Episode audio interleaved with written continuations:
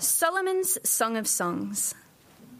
Let him kiss me with the kisses of his mouth, for your love is more delightful than wine. Pleasing is the fragrance of your perfumes. Your name is like perfume poured out. No wonder the young women love you. Take me away with you. Let us hurry. Let the king bring me into his chambers. We rejoice and delight in you. We will praise your love more than wine. How right they are to adore you. Dark am I, yet lovely, daughters of Jerusalem, dark like the tents of Kedar, like the tent curtains of Solomon. Do not stare at me because I am dark, because I am darkened by the sun. My mother's sons were angry with me and made me take care of the vineyards. My own vineyard I had to neglect. Tell me, you whom I love, where you graze your flock and where you rest your sheep at midday. Why should I be like a veiled woman beside the flocks of your friends? If you do not know, most beautiful of women, follow the tracks of the sheep and your, graze your young goats by the tents of the shepherds. I liken you, my darling, to a mare among Pharaoh's chariot horses. Your cheeks are beautiful with earrings, your neck with strings of jewels. We will make you earrings of gold studded with silver while the king was at his table, my perfume spread its fragrance. My beloved to me, is to me a sachet of myrrh resting between my breasts. My beloved is to me a cluster of henna blossoms from the vineyards of Engedi. How beautiful you are, my darling. Oh, how beautiful. Your eyes are doves. How handsome you are, my beloved. Oh, how charming. And our bed is verdant. The beams of our house are cedars, our rafters are firs. I am a rose of Sharon, a lily of the valleys. Like a lily among thorns is my darling among the young women. Like an apple tree among the trees of the forest is my beloved among the young men. I delight to sit in his shade, and his fruit is sweet to my taste. Let him lead me to the banquet hall and let his banner over me be love. Strengthen me with raisins, refresh me with apples, for I am faint with love. His left arm is under my head, and his right arm embraces me. Daughters of Jerusalem, I charge you by the gazelles and by the does of the field, do not arouse or awaken love until it so de- desires. Listen, my beloved, look, here he comes, leaping across the mountains, bounding over the hills. My beloved is like a gazelle or a young stag. Look, there he stands behind our wall, gazing through the windows, peering through the lattice. My beloved spoke and said to me, Arise, my darling, my beautiful one, come with me. See, the winter is past, the rains are over and gone. Flowers appear on the earth. The season of singing has come. The cooing of doves is heard in our land. The fig tree forms its early fruit. The blossoming vines spread their fragrance. Arise, come, my darling, my beautiful one, come with me. My dove in the clefts of the rock, in the hiding places on the mountainside, show me your face. Let me hear your voice for your voice is sweet and your face is lovely. Catch for us the foxes, the little foxes that ruin the vineyards, our vineyards that are in bloom. My beloved is mine, and I am his. He browses among the lilies. Until the day breaks and the shadows flee, turn, my beloved, and be like a gazelle or a young stag on the rugged hills.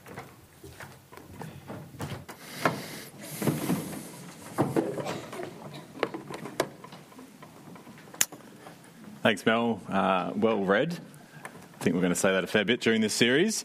Um, we did uh, speculate about whether we got um, uh, people to read it in parts, get a couple of people at the front, but we thought that could be a little bit too awkward.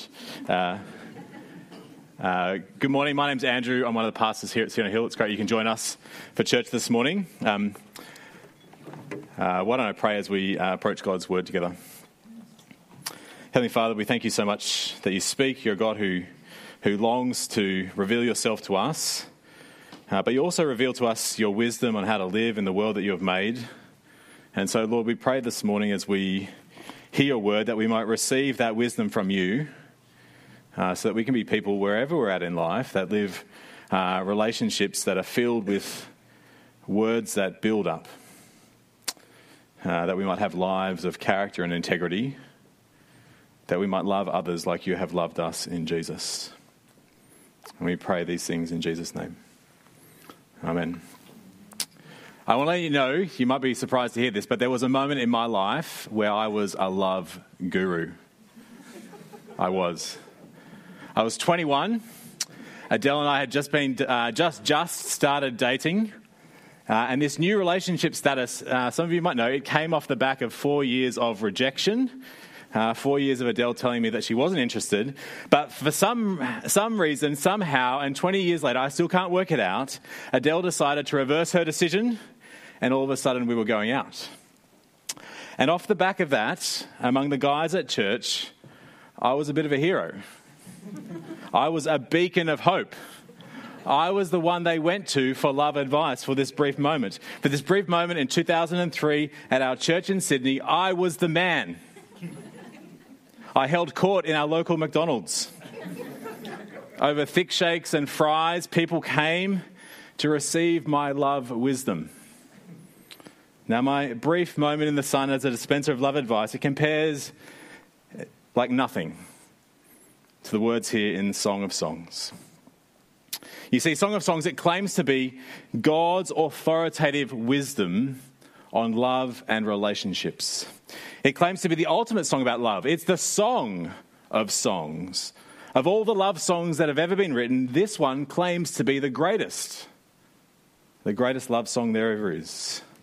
Uh, and this Song of Songs actually comes to us uh, at a really uh, like critical time. You see, uh, our world has turned sex and relationships into a commodity.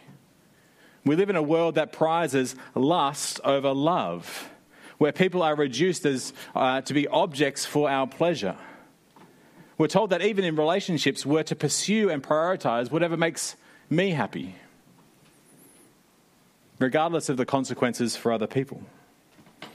And so, into a world that is so confused about love and sex and relationships, here we have God's better love song for us. The Song of Songs, his better picture for relationships. And it's a collection of, of beautiful words, of romantic poetry. It's a collection of love songs. It's a collection of sweet nothings whispered between one lover and another. But it is a book for all of us. Now, all of God's word is good for all of God's people. So, whether we are married or single or widowed or divorced or engaged or dating, uh, this book is good for all of us because it will speak to all of us about how to relate well with one another. He'll speak to us about how to love and how to pursue love. He'll speak to us about how to glorify God with our bodies wherever we are at in our relationships. He'll speak about how our human experiences of love how they can be a reflection of the ultimate love that God has shown us. You see, the Song of Songs, it will sing to us the greatest love song. It will sing to us the greatest love song that goes into all eternity. It will sing to us of a love that comes from God that overcomes sin and brokenness and loneliness. It'll sing to us of a self giving, sacrificial love from God that is the perfect model for us to follow in our relationships. So, welcome to Song of Songs, the most controversial book in the Bible. But before we get started, what is it even doing there? What is it even doing in the Bible? The Song of Songs it speaks of unashamed love. It has descriptions of passionate kissing and intimacy. It has images of gardens and mountains and lilies. It describes the most intimate parts of life in a sensitive way, never vulgar, but it's over time proved too raunchy for some. Uh, so, what is this love poetry doing here? It's, uh, this love poetry, it would make your granny blush, but it's sitting here right next to the prophet Isaiah, who, who speaks about God in majestic visions in all his glory. Why are those two things together in the Bible? Uh, well, to answer that question, there's a few hurdles we need to get, uh, get over before we get stuck into the text. The first hurdle is how do we actually read it? Uh, over centuries, Christians have sought to answer that question and to save some of the awkwardness by concluding that Song of Songs is just an allegory, a proverb, a metaphor. It's not actually talking about uh, sex and relationships, it just uses sex and relationships to talk about something else altogether. Uh, in 553 AD, at the Second Council of Constantinople, uh, the church officially banished a literal reading of Song of Songs. Uh, and it enshrined the only way you could read this in churches uh, was for it to be a spiritual reading. And so, Song of Songs was said to be uh, read as an allegory where all the characters in the book uh, they represented a spiritual relationship. And so, the man and the woman they might represent God and the church, or God and Israel, or even Mary and the church. Uh, and so, if you have a look there at uh, chapter 1, verse 13, uh, Mel read for us, uh, chapter 1, verse 13. My beloved to me is a sachet, so my beloved is to me a sachet of myrrh resting between my breasts. Now, the allegorical interpretation reads that the sachet of myrrh is obviously Jesus, resting between the breasts of the Old Testament and the New Testament. Convinced? Yeah, no? Nah. Anyway, some wacky interpretations are there, and, and, uh, but, uh, but the allegorical reading may not be always as silly as it sounds. Many of the images that are used here in the Song of Songs are used elsewhere to describe the relationship between God and his people. Israel is described as a bride and a vineyard belonging to God. In the New Testament, we read that the church uh, is described as Christ's bride, uh, and that the relationship between Christ and the church, that's to be the model for the relationship between a husband and a wife. And so it's right that the descriptions here of this loving relationship they will help us understand the relationship between God and his people. But it isn't simply an allegory. Song of Songs here it describes real love between real people in a real world. And we don't need to be ashamed of that.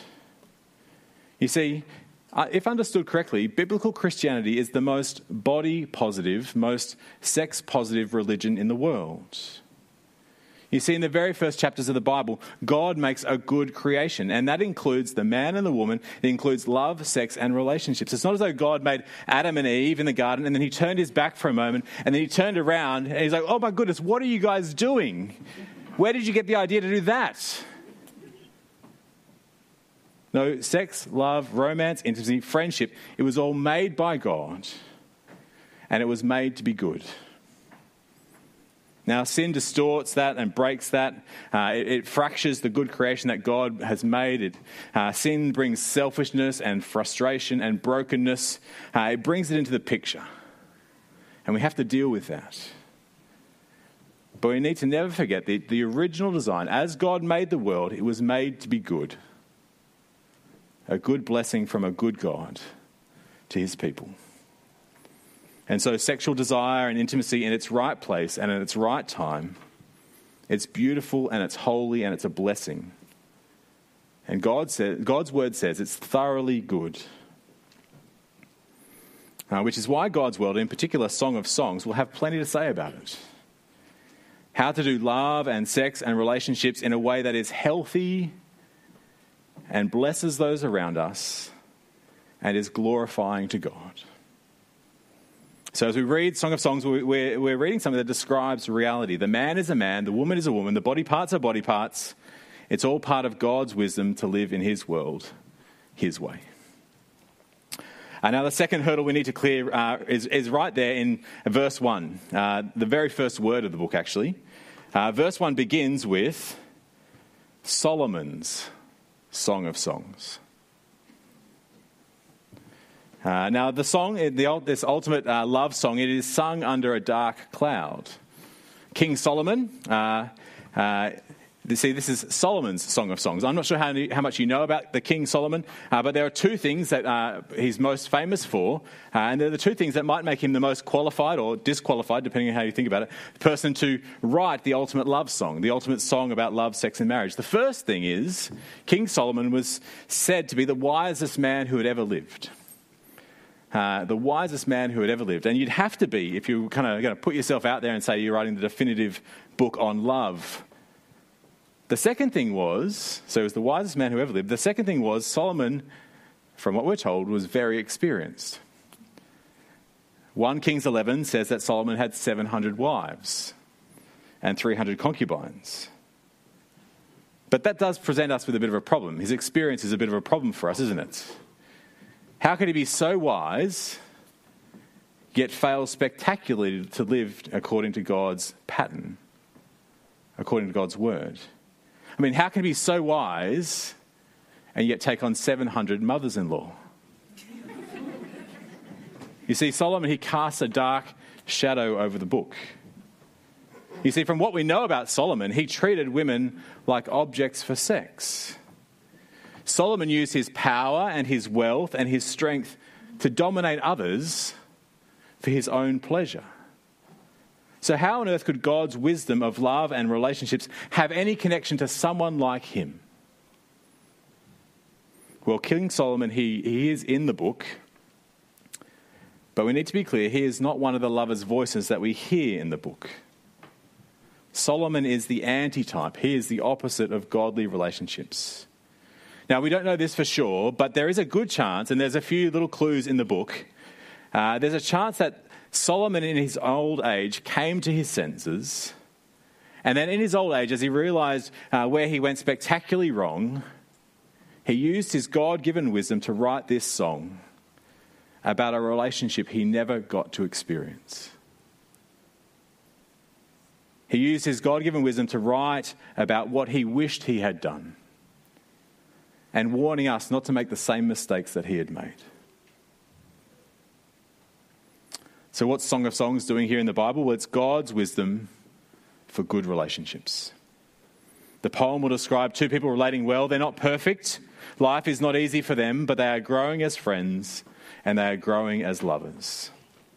And through the words of this couple, they help us pursue, help us as God's people pursue godly relationships, relationships of tenderness and of love and of perseverance. And it's relevant to us all. It's relevant to us all because as we walk with these lovers, our chins are constantly raised so that our eyes can see the greater lover, the Lord Jesus Christ. In their love, we see a reflection of His love, the one who loved us with an everlasting, self giving love. Okay, that's enough of the hurdles. Let's get stuck in. Uh, let's see uh, what this book has to say about beautiful words. Uh, in the time that we've got left, we're going to uh, look at uh, the power of words to bless others, to bless a relationship. Have a look there in chapter 1, verse 2.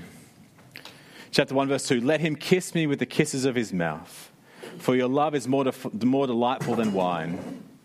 Pleasing is the fragrance of your perfumes. Your name is like perfume poured out. No wonder the young women love you.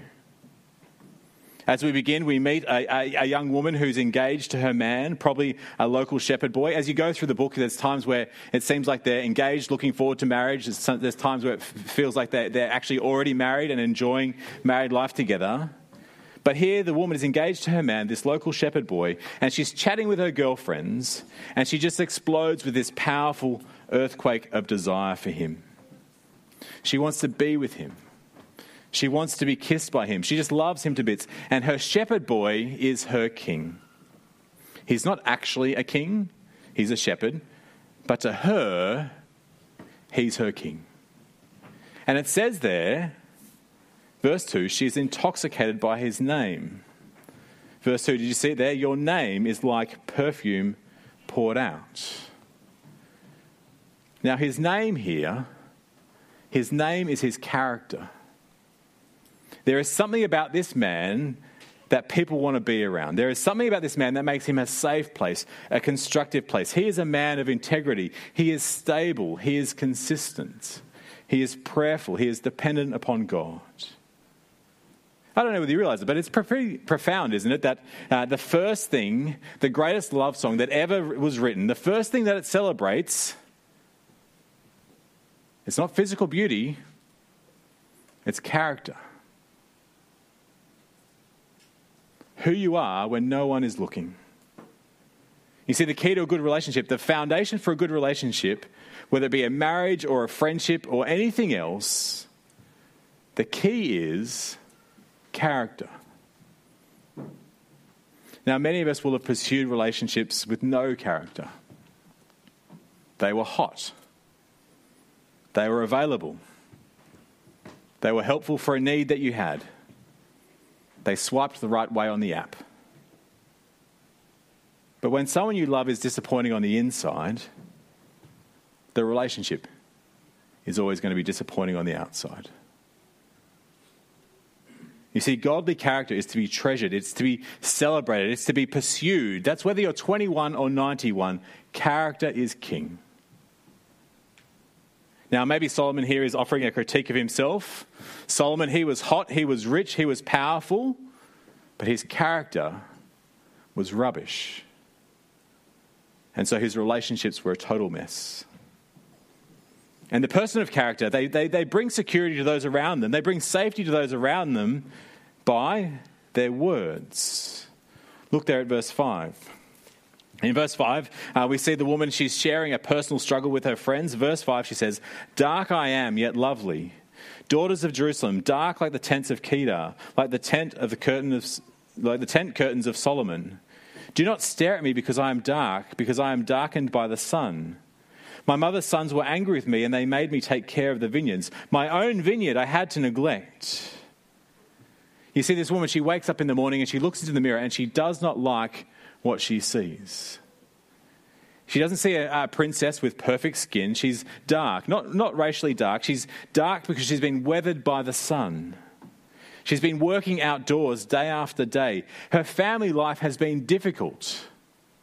She's not a princess from a perfect home. She's been forced by her family to go and work outside. And she's had to do it for a long time so that her own body, her vineyard, it has been neglected. And it shows. It shows in what she can see, and it shows because she is full of doubt and insecurity. Don't stare at me, she says in verse 6.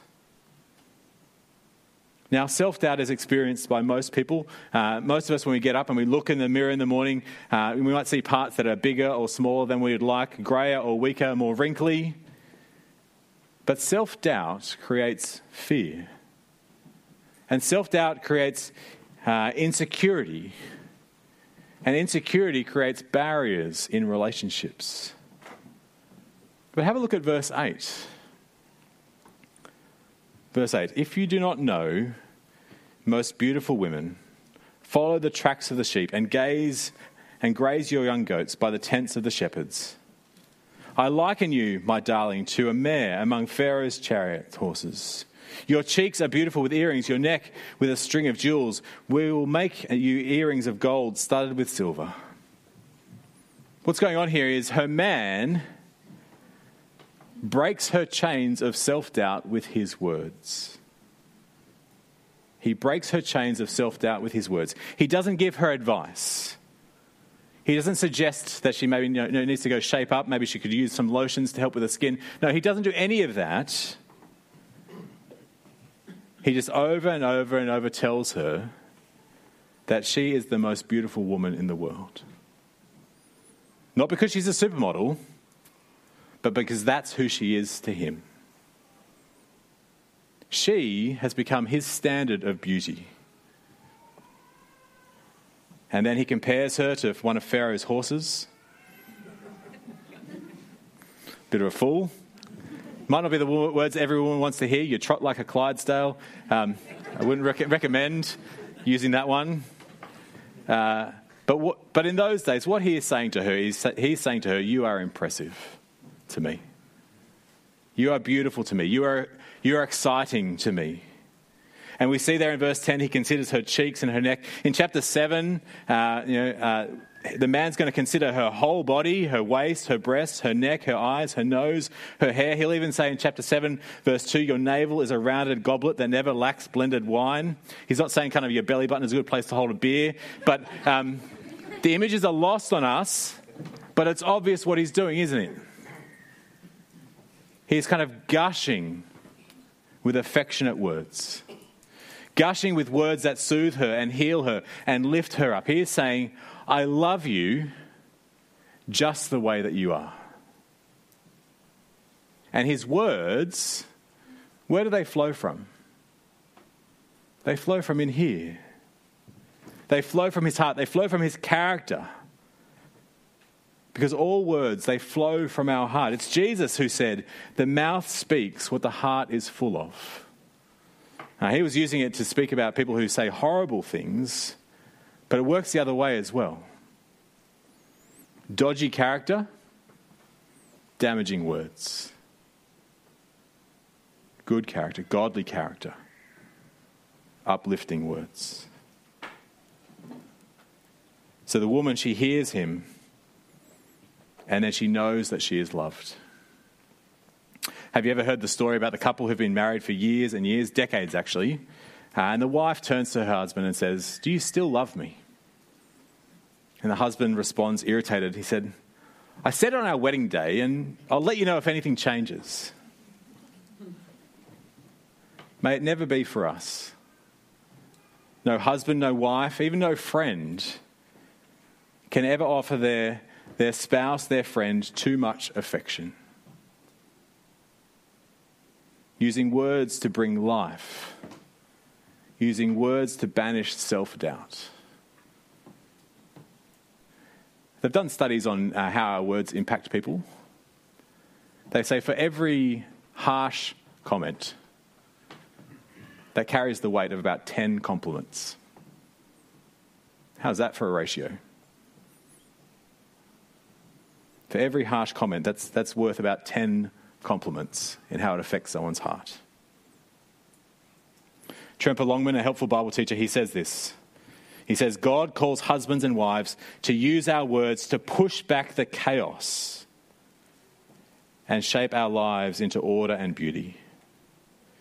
He calls us to use our words to bring life to, to those who hear them. by your words, you can push back the chaos. And these affectionate words, they're not just for lovers, are they? Do you know the one who speaks the most affectionate words in the universe? Well, it's God. Hear these words from the prophet Jeremiah The Lord appeared to us in the past, saying, And what does God say? I have loved you with an everlasting love. I have drawn you with unfailing kindness. God speaks abundant, affectionate words to us. He delights in his people. He sings over his people. He speaks words of love to his people. And let that be a model to us. You see, affectionate words, they build up children. Affectionate words, they build up friendships. Affectionate words build up churches. Affectionate words bring safety. A man's words and his actions make the man's words and his actions they make his lover feel very secure. So she says in chapter 2 verse 3, like an apple tree among the trees of the forest is my beloved among the young men. I delight to sit in his shade. And his fruit is sweet to my taste. Let him lead me to the banquet hall. Let his banner over me be love. She delights to sit in his shade. Her lover sees her, he knows her, and he protects her and she could not feel more safe. You see, here is a relationship as God intended, a model for all relationships, not just marriages. Uh, every person needs and deserves secure relationships, relationships in which they feel safe. They need them in their home, they need them in friendships, and they need them at church. Now, none of us are perfect. We need to be honest that we can use our words to make a person feel secure or insecure. We can make, use our words to make a person feel loved or loathed to feel included or excluded. So we need to, we need to own up and we need to take responsibility for our words. Because words that people hear, they are never forgotten. Every sarcastic comment, every racist remark, every awful text message, every cutting uh, comment on the internet, we need to own them because our words reflect our hearts. And we probably need to repent to God and, and seek forgiveness from others for words that we've said that have caused great insecurity and great damage to those around us. And then we need to ask God to help us to speak words that make those around us feel loved and secure and built up. Now, come with me to uh, verse 8 of chapter 2. Uh, it's action time for our lovers. Uh, chapter 8, verse, uh, sorry, chapter 2, verse 8, sorry. Um, chapter 2, verse 8, he bounds up to her like a gazelle and he calls her twice. Uh, in verse 10 and verse 13, Arise, my darling, my beautiful one, come with me. Uh, and now, whether this is kind of the leading up to their wedding or some reunion after being apart from, uh, for a period of time, whatever it is, the waiting is now over and they can be together. It's now for them to, time for them to explore and to, to live and to experience love in all its fullness. Uh, and his body is pumping and expectation is building and Kenny G is playing. And then he says something that's absolutely crazy. Verse 14 My dove in the clefts of the rocks, in the hiding places on the mountainside, show me your face. Let me hear your voice. For your voice is sweet and your face is lovely. Here is a bloke saying to his wife, I want to hear your voice. He's saying, Let's talk. Uh, you've probably seen the cartoon uh, man on the couch, uh, Sky on the TV, watching the footy, and his wife is walking out the door with her bags packed. She's leaving. And the comment is, Hey, babe, can we talk about our communication issues at halftime? But not the man here. He wants to sit down and listen to his wife. Let me hear your voice. He doesn't have his phone in his hand. He's not rushing off to work. He's not fitting her in. He desperately wants to stop and to listen and to talk. And then he says in verse 15, verse 15, catch the foxes, catch for us the foxes, the little foxes that ruin the vineyards. Now it's a tricky verse but what I think it is saying is, I'd like to talk, I'd like to relate, but we need to let, get rid of the things that are getting in the way. We need to get rid of the foxes that are ruining the vineyard. Now, the foxes, they could be tiredness. We need to work on our tiredness so that we can communicate better. The foxes, they may be an over, we're overly focused on our children because our children, they're all we ever talk about. The foxes, there could be pornography or another person in the relationship that's stopping us from communicating openly and freely with one another. Whatever the fox is, the lovers say, we will put them aside. We will remove them because we need to talk, we need to communicate. Because godly relationships depend on good communication. And Solomon is, say, is saying this. He's saying this as though, I wish this is what I did you see, Solomon, he had hundreds of wives. And every day he'd point to one and he'd point to his bedroom. And that was all the communication they ever had. And Solomon reflects by saying, How stupid am I? I missed out on talking with my beloved. Now, today, as we've begun our time in Song of Songs, we've seen that words matter. The lover's words, they are affectionate, they are bold, they uplift, they heal, they nurture, they provide safety and security. And godly relationships and godly friendships and churches, they grow with good communication. And these lovers' words in the Song of Songs, they are a small reflection for us, a small reflection of the greatest lover in the universe. And his name is Jesus, is Jesus. You've probably heard the words before. For God so loved the world that he gave his one only Son, that whoever believes in him shall not perish and have eternal life. For God so loved. You see, Jesus not only speaks affectionate words to us, but he puts his affection into action. And he came to earth and he died on that cross for your sins and he rose from the dead. So Jesus is the most perfect lover. And he loves you. And Jesus is behind every good, loving relationship in the world, whether it be marriages or friendships or families or churches. Because God like relationships, they are not built on human strength. This is not just telling us to try harder in our relationships, just to do better. No, godly relationships are an overflow of a relationship with Jesus. If your relationship with Jesus is strong, if you love Jesus with all your heart, then you will relate well to your spouse. Then you will relate well to your children and to your friends and your family and your work colleagues. I'm going to finish with the words of uh, a missionary, C.T. Studd, uh, when he was reflecting on the connection between what we love and what we say. Uh, Studd says this He says, Whatever moves the heart wags the tongue. Whatever moves the heart wags the tongue.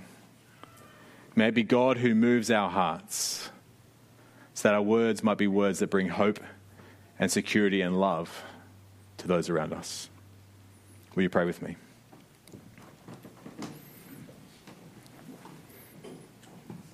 Heavenly Father, we thank you for your words to us, the way they speak of your good creation that you've blessed us with, the way they share your wisdom to us, the way that they comfort and heal us. Lord, we thank you for your words to us in the gospel, the way that it speaks of the hope that we can have in Jesus, the rescue and salvation in him. And Lord, we pray that we might have words that flow from hearts filled with love for you. And that those words might bring hope and healing to those around us. Lord, we pray all of this in Jesus' name. Amen. Uh, if the musicians want to come up, we're going to continue to respond to what we've heard God say uh, through the words of this next song. Uh, and uh, in this song, it reflects on uh, the way that God has loved us and the way that God has spoken us, uh, and that He has done that in a way that drives away our fear. Uh, that drives away our fear, it drives away our sin and our brokenness and our shame and our guilt, as God has loved us in Jesus. Uh, so please stand as we uh, respond to God's word together.